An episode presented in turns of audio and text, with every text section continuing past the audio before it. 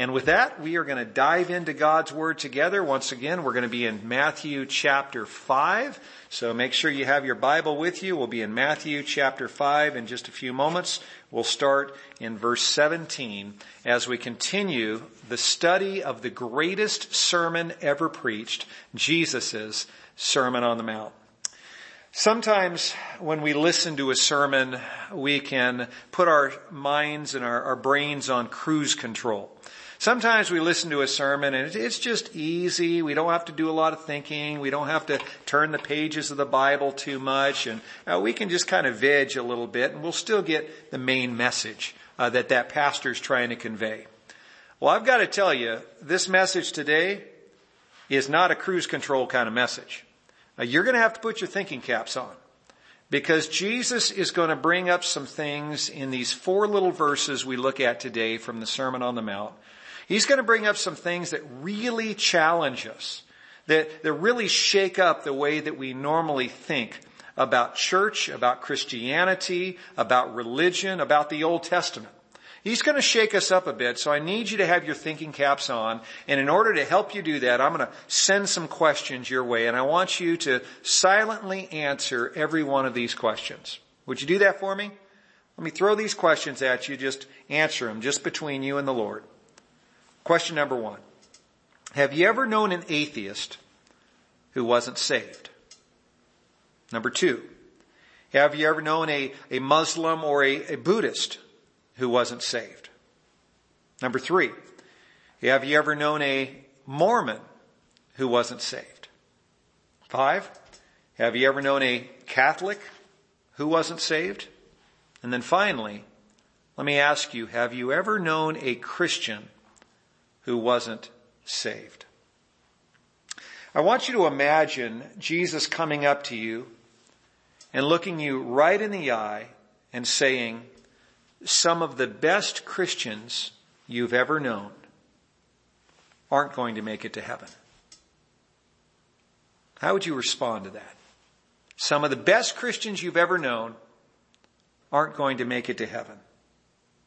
I'm calling today's message raising the bar. We're going to be in Matthew chapter 5, starting in verse 17. So here, here we are, Matthew 5, 17. I'm reading from the New International Version. Jesus says, Do not think that I have come to abolish the law or the prophets. I have not come to abolish them, but to fulfill them. I tell you the truth, until heaven and earth disappear, not the smallest letter not the least stroke of a pen will by any means disappear from the law until everything is accomplished. Anyone who breaks one of the least of these commandments and teaches others to do the same will be called least in the kingdom of heaven.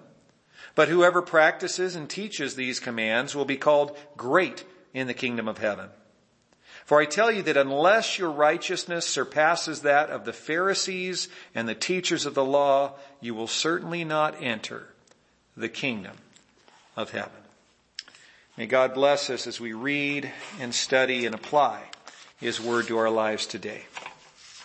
Well, here in these four little verses, Jesus tackles two colossal misunderstandings that many people in his day had, and frankly, many people in our day still have.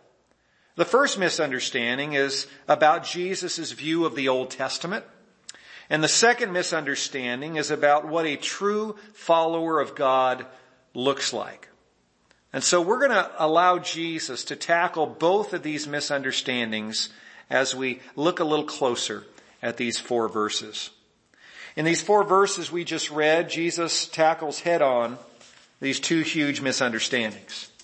And I think you'll find that these verses shed a lot of light on some of your own questions about the Old Testament and Christianity. So let's start with the first misunderstanding, and I'm going to say it this way. Misunderstanding number one, Jesus came to abolish the Old Testament. Jesus came to abolish the Old Testament. Jesus addresses this misunderstanding in verses 17 and 18. I want you to notice in verse 17 that Jesus mentions the law and the prophets.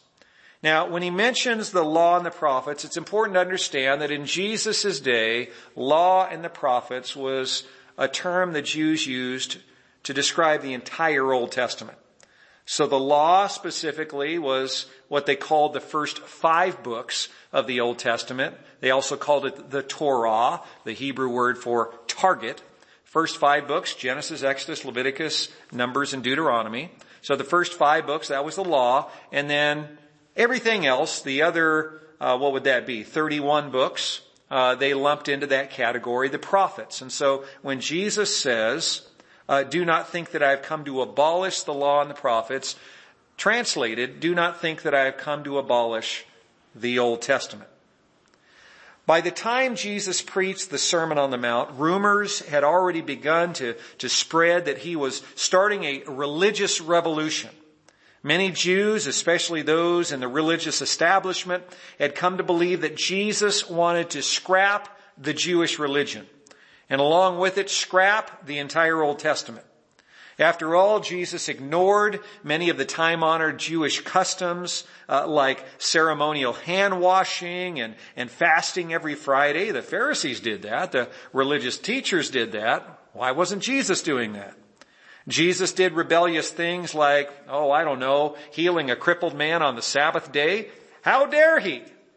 He was not following the traditions of the religious leaders and he was not strictly obeying that fourth commandment to remember the Sabbath day and keep it holy. In other words, never heal anybody on the Sabbath day.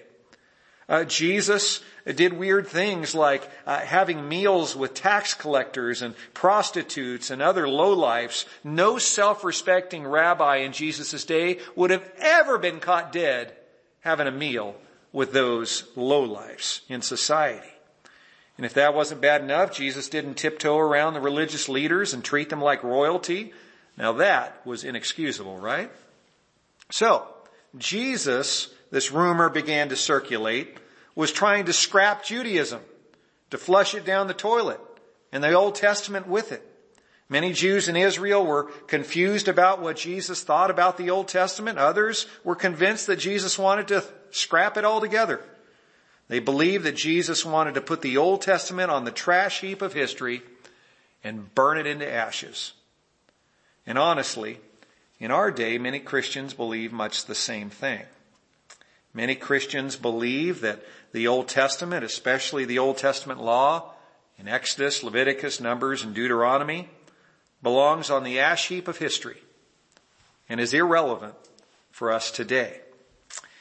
And to that Jesus says in verse 17, do not think that I have come to abolish the law or the prophets. I have not come to abolish them, but to fulfill them. Allow that to sink in for just a moment. I have not come to abolish the law and the prophets. I have not come to abolish them, but to fulfill them. And then Jesus elaborates on his point in verse 18. He says, I tell you the truth, until heaven and earth disappear, not the smallest letter, not the least stroke of a pen will by any means disappear from the law until everything is accomplished. I really like how the Living Bible translates verse 17. It says it this way, don't misunderstand why I have come. It isn't to cancel the laws of Moses and the warnings of the prophets. No. I came to fulfill them and to make them all come true. Isn't that good?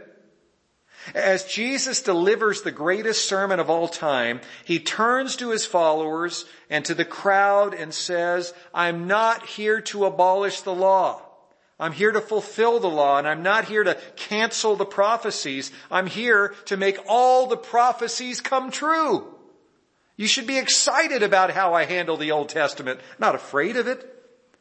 As you probably know, one of the reasons why we can be so certain that Jesus was the promised Christ is because he is the only person in the history of the world to fulfill hundreds of those Old Testament prophecies. He was born in Bethlehem of a virgin in the family line of King David. Those are fulfillments of Micah 5 2 and Isaiah 7 14 and Jeremiah 23 5 and 6. He came out of Egypt and grew up in Nazareth and proclaimed good news to the poor and proclaimed freedom for the captives. Those are fulfillments of Hosea 11 verse 1 and Isaiah 61 verse 1. Jesus was led like a lamb to the slaughter and he was pierced and men cast lots for his clothing and he was raised to life. Uh, those are fulfillments of the very detailed prophecies of Isaiah chapter 53 and Psalm chapter 22. And that's just the tip of the iceberg. Directly or indirectly, Jesus fulfilled hundreds of Old Testament prophecies. So we all understand that Jesus had no desire or intention to eliminate the Old Testament prophetic books. When we talk about those hundreds of prophecies, many of them were directly fulfilled. Many of those were clear foreshadowings and allusions to Jesus Christ coming. And so in hindsight, we can see there were literally hundreds of prophecies in the Old Testament about Jesus. He fulfilled all of them.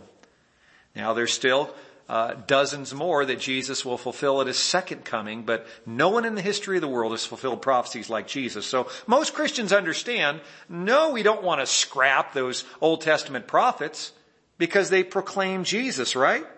All of those books serve as a huge neon arrow pointing right to Jesus.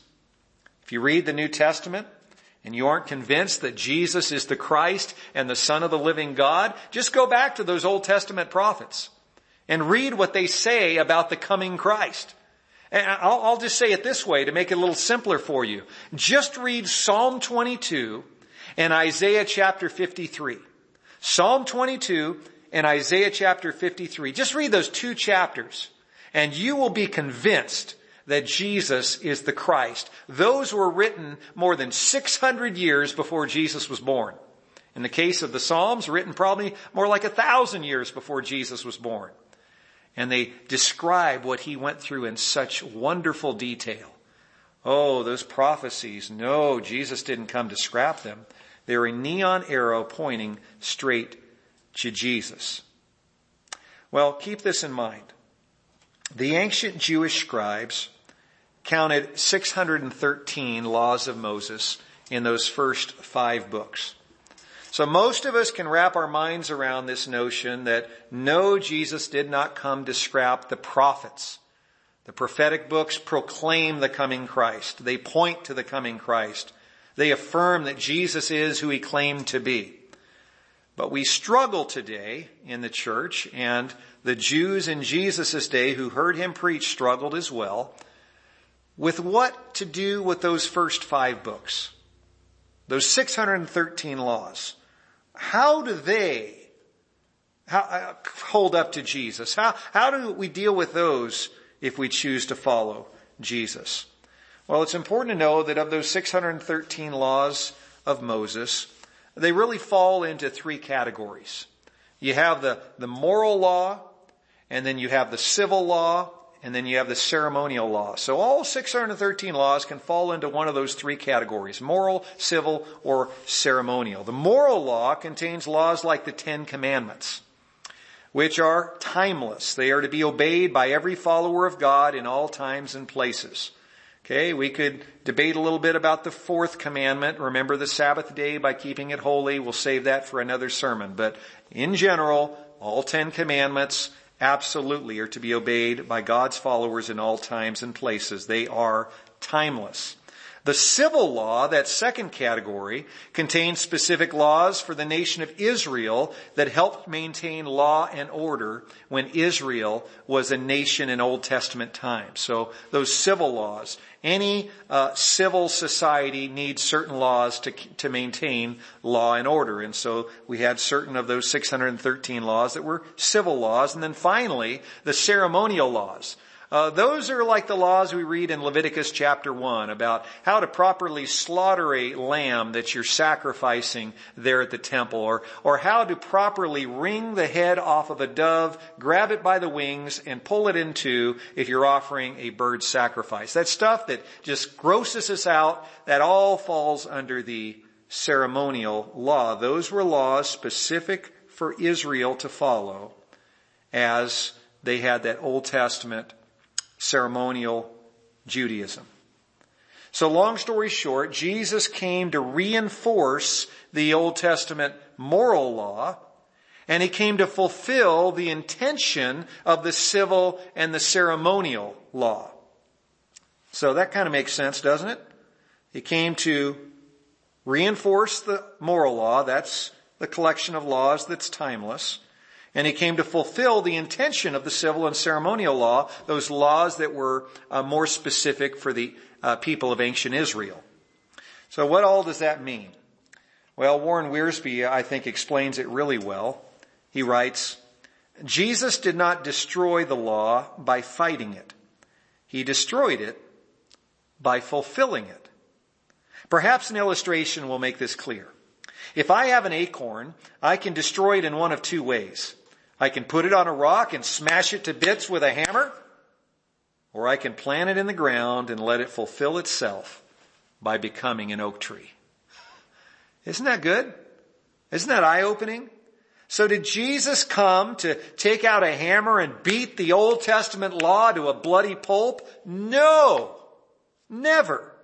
The Jewish people didn't realize that for the past 2,500 years, God had been planting those 613 laws as seeds in the ground. Said that wrong, the last 1500 years, not 2500. But for the last 1500 years, God had been planting those laws as seeds in the ground.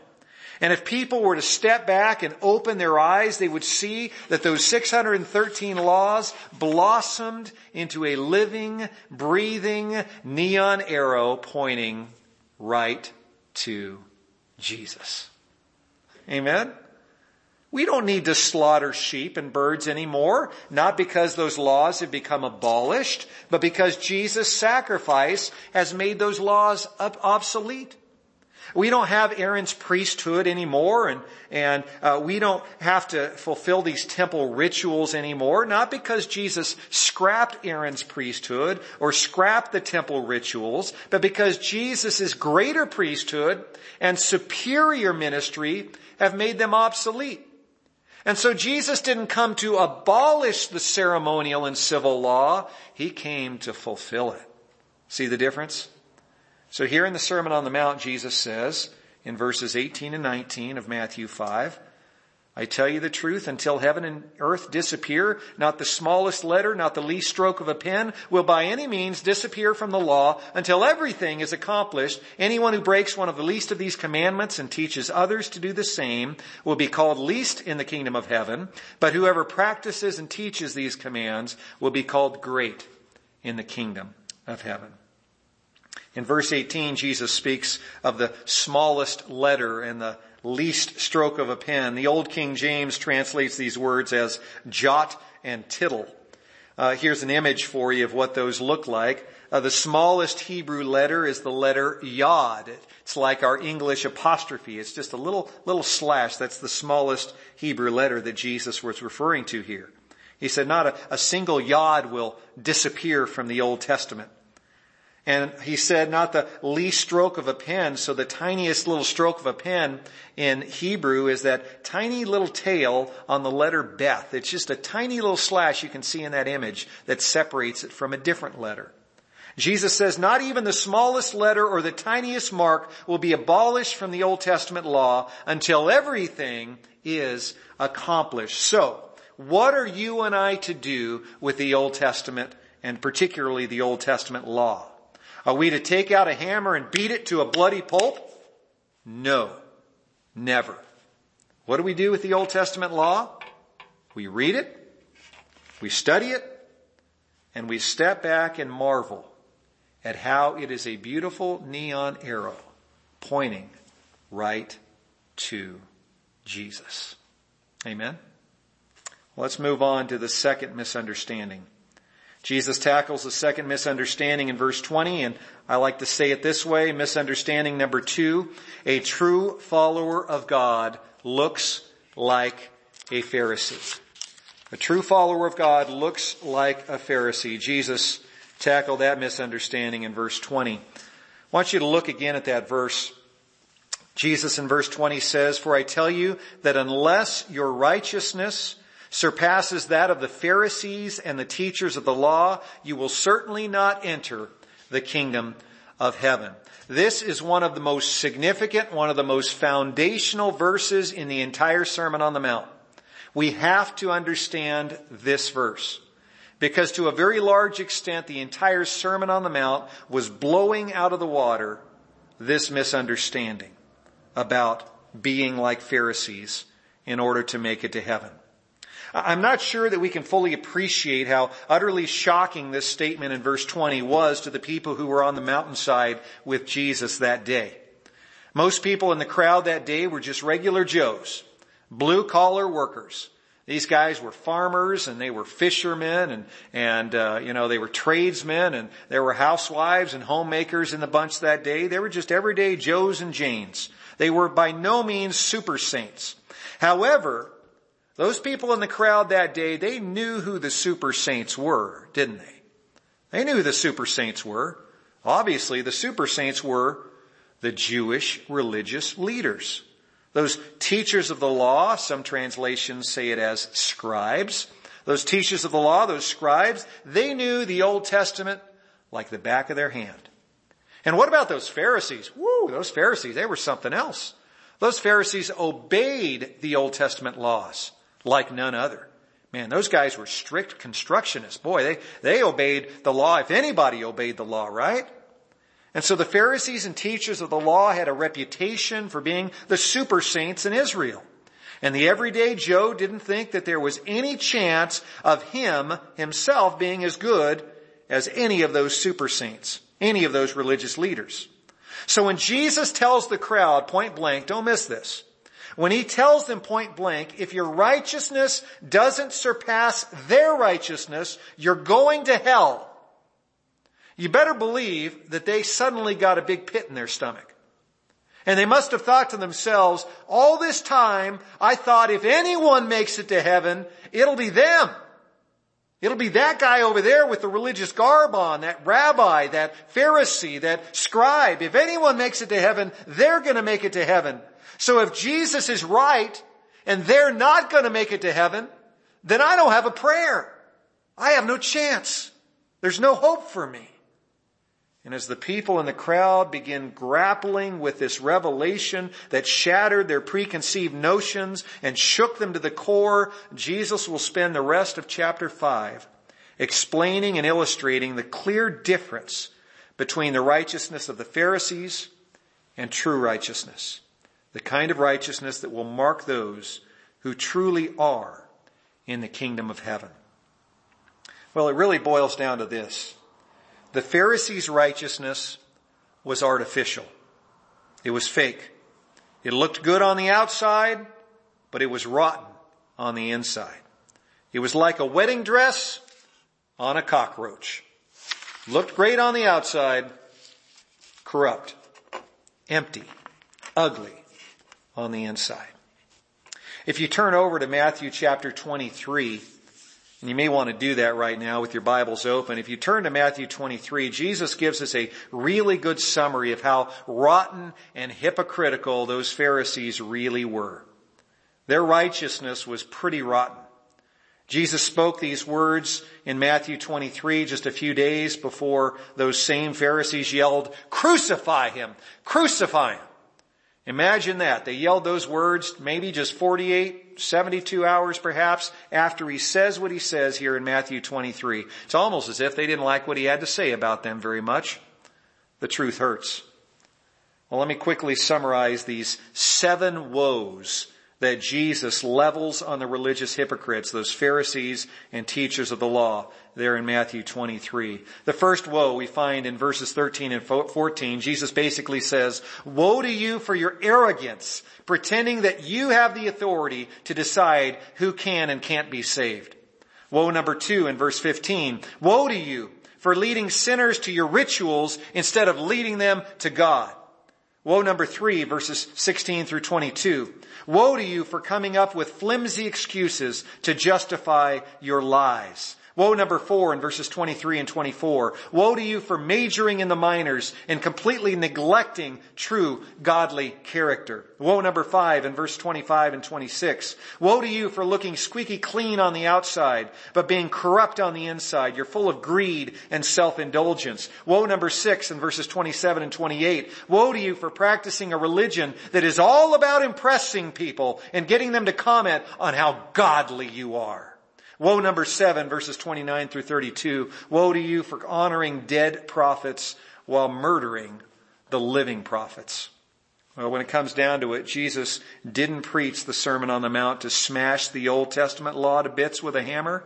Jesus preached it to smash to bits the fake, shallow religion of the Pharisees. Jesus makes it clear in these four little verses, no, I didn't come to abolish or to destroy the Old Testament law. Quite the opposite. I've come to lift it up and to fulfill it. But what I have come to do is to demolish and destroy and annihilate this presumptuous, fake, shallow Judaism that has been emulated and followed by the religious leaders that you live among. Jesus did come to abolish Phariseeism. And Jesus is still attacking and demolishing Phariseeism today. He's still attacking and demolishing shallow, flashy, self-centered religion. Most Americans identify as Christians. But it is clear from what Jesus teaches us here in the Sermon on the Mount that most Americans are not saved. Most who call themselves Christians are not saved. Most who claim to be Christians have not entered the kingdom of heaven. The religion that they lean on is nothing but Phariseeism. In all likelihood, some of your family members and friends who call themselves Christians are not followers of Christ. They are Pharisees. In all likelihood, some church members you have known and, and loved are not followers of Christ. They are Pharisees. I'm sad to say, in all likelihood, in, in a group the size of those of us who are watching this broadcast at some point today. Some of us in all likelihood have known deacons and elders and worship leaders, and I dare say maybe even a pastor or two, who were not followers of Christ. They were Pharisees. And something inside of us objects to this notion.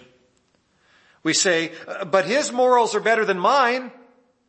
Uh, she's attended church twice as much as I have. He prays better than me. She's memorized more Bible verses than me. He is one of the best Bible teachers I've ever known. Uh, she sings amazing grace like an angel. No matter.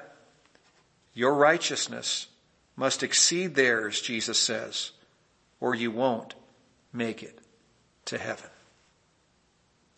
Who cares if you've given your tithe, if you haven't given your heart to Christ. Because you see, your righteousness must stem from a heart that has been radically transformed by the blood of Jesus. Your righteousness must come from the inside out. So who cares if you go to church once a week if you're not going to God seven days a week? Who cares if you've memorized John 3.16 if you haven't responded to John 3.16? Who cares if you can point out others' sin if you haven't repented of your own sin? Who cares if uh, the driver's seat of your life is neat and tidy and squeaky clean if you haven't placed Jesus Christ in the driver's seat of your life? If you take an honest look at your religion and you honestly evaluate it and realize that your religion is shallow and flashy and dressed to impress, you are a Pharisee. It doesn't matter how much you appear to have it all together. You cannot enter the kingdom of heaven unless you join Jesus in smashing your Phariseeism to smithereens. Jesus says you gotta get rid of it. You gotta destroy it. Shallow, hypocritical, surfacey religion will never allow you to enter the kingdom of heaven. With love in his eyes, Jesus looks at you and me and says, for I tell you that unless your righteousness surpasses that of the Pharisees and the teachers of the law, you will certainly not enter the kingdom of heaven. Jesus is raising the bar. What are you going to do about it? Some of you might think, well, Pastor, this is Valentine's Day. That wasn't a particularly cheery message. Aren't you going to say something about love? Well, as a matter of fact, I am. Jesus Christ loves you and me too much to allow us to lie to ourselves. That jumping through religious hoops and looking good on the outside and doing all sorts of good works is sufficient to get us into the kingdom of heaven. He loves you and me too much to allow us to believe that lie. He says it will never be enough. It wasn't enough for the Pharisees. It wasn't enough for the teachers of the law. And it's not enough for us today. Jesus raises the bar. We have to put him in the driver's seat of our life and allow his righteousness to flow from the inside out.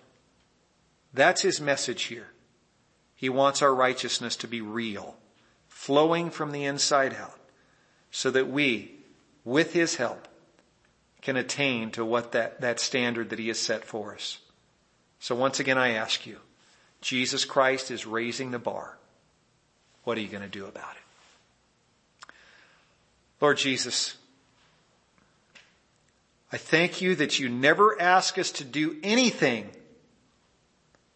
that is beyond our reach with your strength. As Paul understood, I can do all things through Christ who strengthens me. Lord Jesus, forgive us if we've been playing the game of pretend if our religion, if our Christianity, if our faith has been shallow and surfacey and showy, flashy, forgive us, Lord. I pray that you would truly transform my heart. I pray that you would truly transform each of our hearts. Give us a, a new heart that beats for you, that loves you, with everything we've got. And from that love, we carry out your commands, not to show off, not because we're earning our way to heaven, but because we love you and you are truly our Lord. Oh Lord Jesus, help each of us to enter the kingdom of heaven by carrying out this type of life, by living this type of life that you've called us to. In Jesus' name, amen. We learned in our study of the Beatitudes this past month that there really is only one way to come to Jesus, and that's to come to Him humbly. If you come with all of your religious accolades. I've gone to church for 50 years and I was baptized 17 times and I've tithed every year of my life for the last 275 years. If you go with all of your religious credentials and accolades, it means nothing to him. You have to come to Him broken. You have to come to Him empty and say, Lord Jesus, despite any good or religious thing I've ever done, it's meaningless unless you save me. Oh, ask Jesus Christ to come into your life today if you've never done that before. I encourage you to, to just lift up in prayer those ABCs to Jesus. A, admit to Him that you are a sinner and you need His salvation. B, believe that Jesus died on the cross for your sins because you could never be good enough or religious enough to make it to heaven on your own. And C, choose to follow Jesus Christ from this point forward. Choose to put him in the driver's seat of your life and follow him not just as your Savior, but as your Lord. And as you carry out those good works and as you participate in that religion, it will suddenly mean something because it becomes a thank you gift to Jesus as he leads your life and as you show your appreciation for the wonderful blessings He's given to you. The best one of all, your salvation. If you're here with us today and you need prayer, we encourage you to reach out to one of our prayer counselors. If you made a decision for Christ, we encourage you to reach out to one of them as well. One of the disadvantages of being online every week is you don't get a, bulletin, you don't get to fill out one of those little connect cards where you can let us know if, if you need prayer for something or uh, if you want to start receiving the vision letter uh, each month that gives you a little overview of some things going on at the church and uh, how things are going financially and, and, and whatnot as well. So uh, you, you don't really have that if you don't have a, a bulletin in hand, but you can reach out to us right now. And you can call us anytime at the office. If there's anything we can do for you, please let us know. But if you are a believer and follower of Christ, we encourage you to take of the bread and the juice on this wonderful Lord's Day, which also happens to be Valentine's Day. I want you to think of this bread a little bit differently right now. Yes, I want you to think about those sins in your life that need confessing. I want you to think about the body of Christ, but when he said, this is my body broken for you, he basically was saying this, this is my body broken because I love you. Jesus loves you. And I want you to think of his love for you that led him all the way to the cross as you take the bread. And the juice, Jesus says, this is my blood poured out for you, or we could say it this way. This is my blood poured out in love for you. Think, think of his great love as you take of the juice with me. Lord Jesus, wash us clean. Thank you for your love. In Jesus' name, amen. As we close our service, we invite you to lift up one final song with us. And as this song is being sung, if you're not singing along with it, I encourage you to be in prayer. Go to your Lord and say, Lord Jesus, take me deeper. Help my righteousness to stem from the inside. I want my faith and my religion and my Christianity to be deep and real. Help me, Lord Jesus. God bless you, church. We'll see you next week.